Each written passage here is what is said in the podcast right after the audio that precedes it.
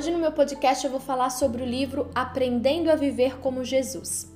O livro aborda o fruto do Espírito, dedicando cada capítulo a uma minuciosa análise.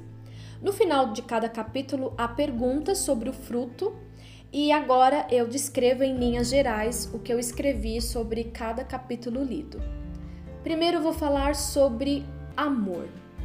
Para ilustrar o amor, eu me recordo da história de Ruth e Noemi. Não sei se você conhece a história, mas está na Bíblia Sagrada. Tem um livro na Bíblia com o título Ruth.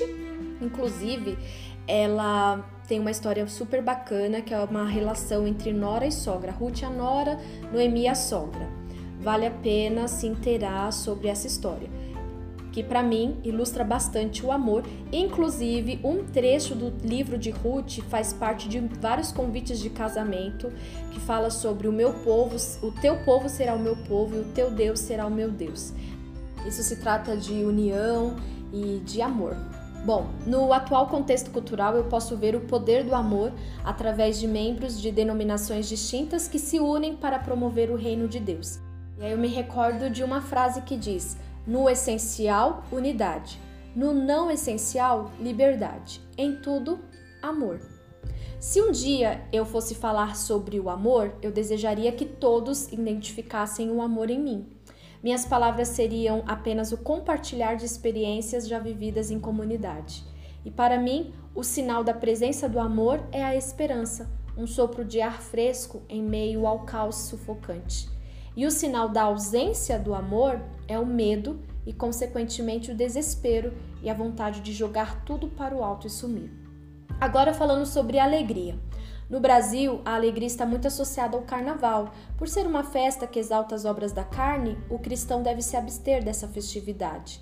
Pela liberdade que temos no Brasil, eu considero a data de aniversário como uma ótima oportunidade para celebrar a vida com todos que me cercam e, claro, com o autor da vida. Na minha casa, as festas de aniversário são sempre alegres e são ocasiões para o reino de Deus se manifestar em nós e através de nós.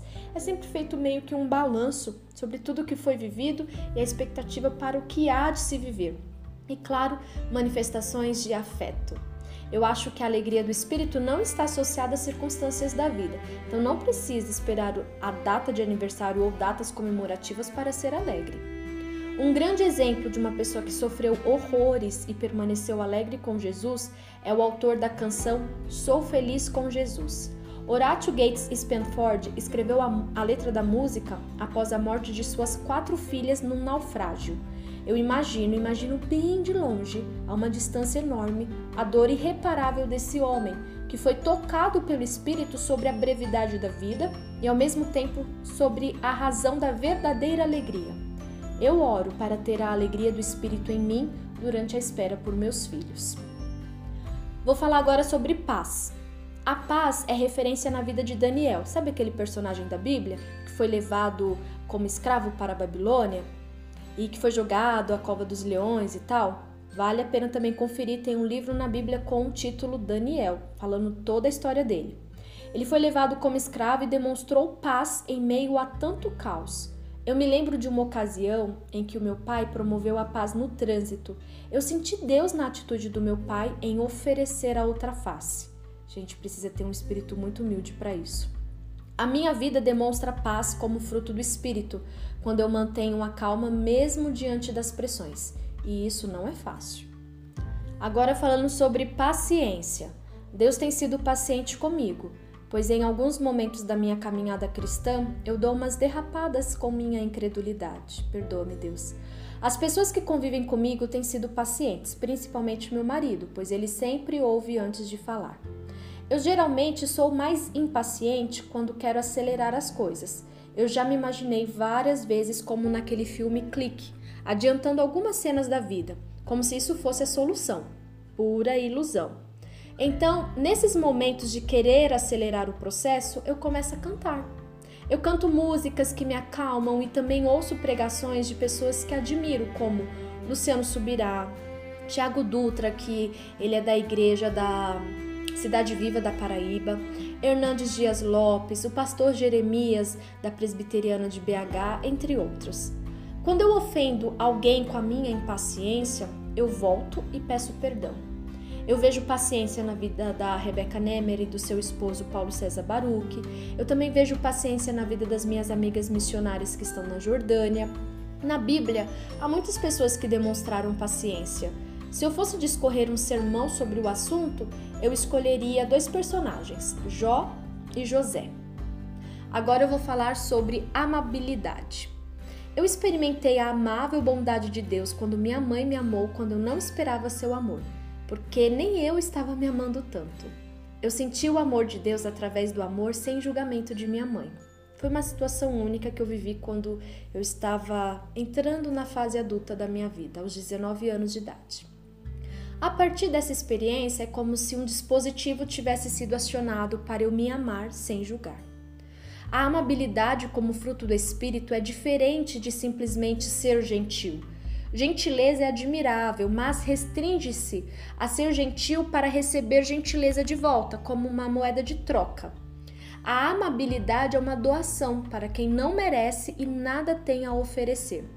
E para incentivar a amabilidade, eu apresentaria a história, que também já falei antes sobre esse personagem, essa personagem que é a Ruth, também é José, e para falar também de amabilidade, eu apresentaria a história de Dorcas, de Paulo, entre outros outras pessoas que mostram ser amáveis e mostram amabilidade através das escrituras sagradas. Vale a pena ler a Bíblia, gente. Agora eu vou falar sobre bondade. Barnabé era um homem bom, cheio do Espírito Santo e de fé. Iguais a ele na Bíblia, eu vejo Caleb e Josué. Esses homens, Josué e Caleb, foram enviados como espias para Canaã. Eles eram tementes a Deus e, ao transmitir o registro feito por sua missão, eles falaram cheios de confiança no Eterno e se esforçaram para animar o povo de Israel em relação à promessa de Deus.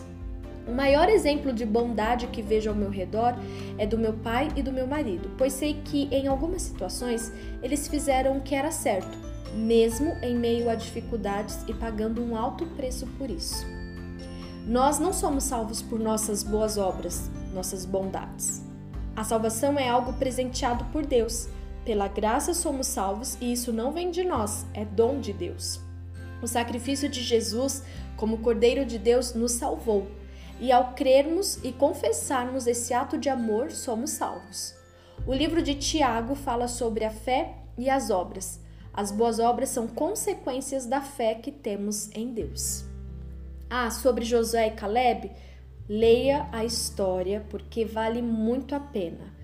Agora eu vou discorrer sobre fidelidade. Há uma personagem na narrativa bíblica que não tem seu nome revelado, mas é uma menina que expressou sua fidelidade. Eu me refiro à menina que foi levada como escrava para a casa de Naamã. A menina, mesmo distante de sua terra natal, não se esqueceu de quem ela era. Sua identidade expressou fidelidade ao Senhor e, através de seu testemunho, o nome de Jeová se fez notório. O Senhor Deus é fiel, pois ele cumpre sua palavra. Vale a pena esmiuçar em oração o trecho de Jeremias, capítulo 33 e o verso 3. Clama a mim e responder-te-ei, anunciar-te-ei coisas grandes e firmes que não sabes. A fidelidade ao Senhor reflete na fidelidade em nossos relacionamentos. Acredito que a fidelidade começa na mente e no coração e, conseguinte, passa aos nossos atos.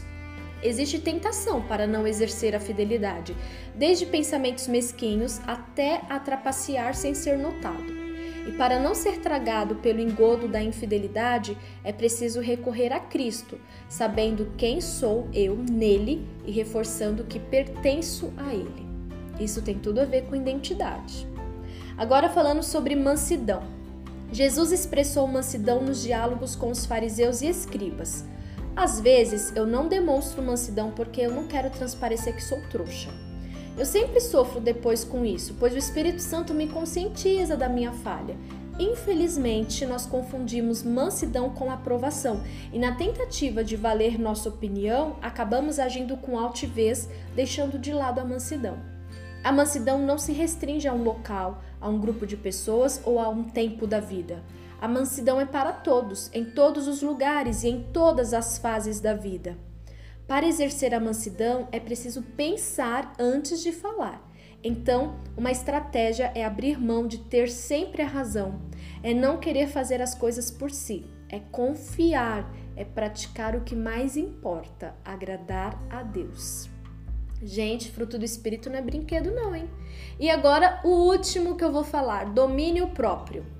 A falta de domínio próprio é uma constante. Falta domínio no falar, no comer, no julgar, etc. e tal. Parece ser tão natural não ter domínio que fazemos piadas e brincadeiras com a falta de domínio próprio. Esquecemos-nos dos vícios que são gerados pela falta do domínio próprio. Eu preciso ter mais domínio das minhas emoções e do meu tempo. Para melhorar o cultivo do fruto do Espírito em mim, eu dedicarei mais tempo na leitura e meditação da palavra. Isso eu já tenho feito, tenho permanecido e vou intensificar cada dia mais mas sei que preciso orar, conversar mais com Deus. Que legal, porque eu vejo uma melhora nisso desde 2020, quando escrevi esse texto, e agora 2023, que estou compartilhando com vocês. A cada dia quero exercitar o que está escrito no livro de Tito, capítulo 2, dos versos, 8 até, oh, dos versos 2 até o 8. Ensine os homens mais velhos a serem sóbrios, dignos de respeito, sensatos e sadios na fé, no amor e na perseverança. Semelhantemente, ensine as mulheres mais velhas a serem reverentes na sua maneira de viver, a não serem caluniadoras nem escravizadas a muito vinho, mas a serem capazes de ensinar o que é bom.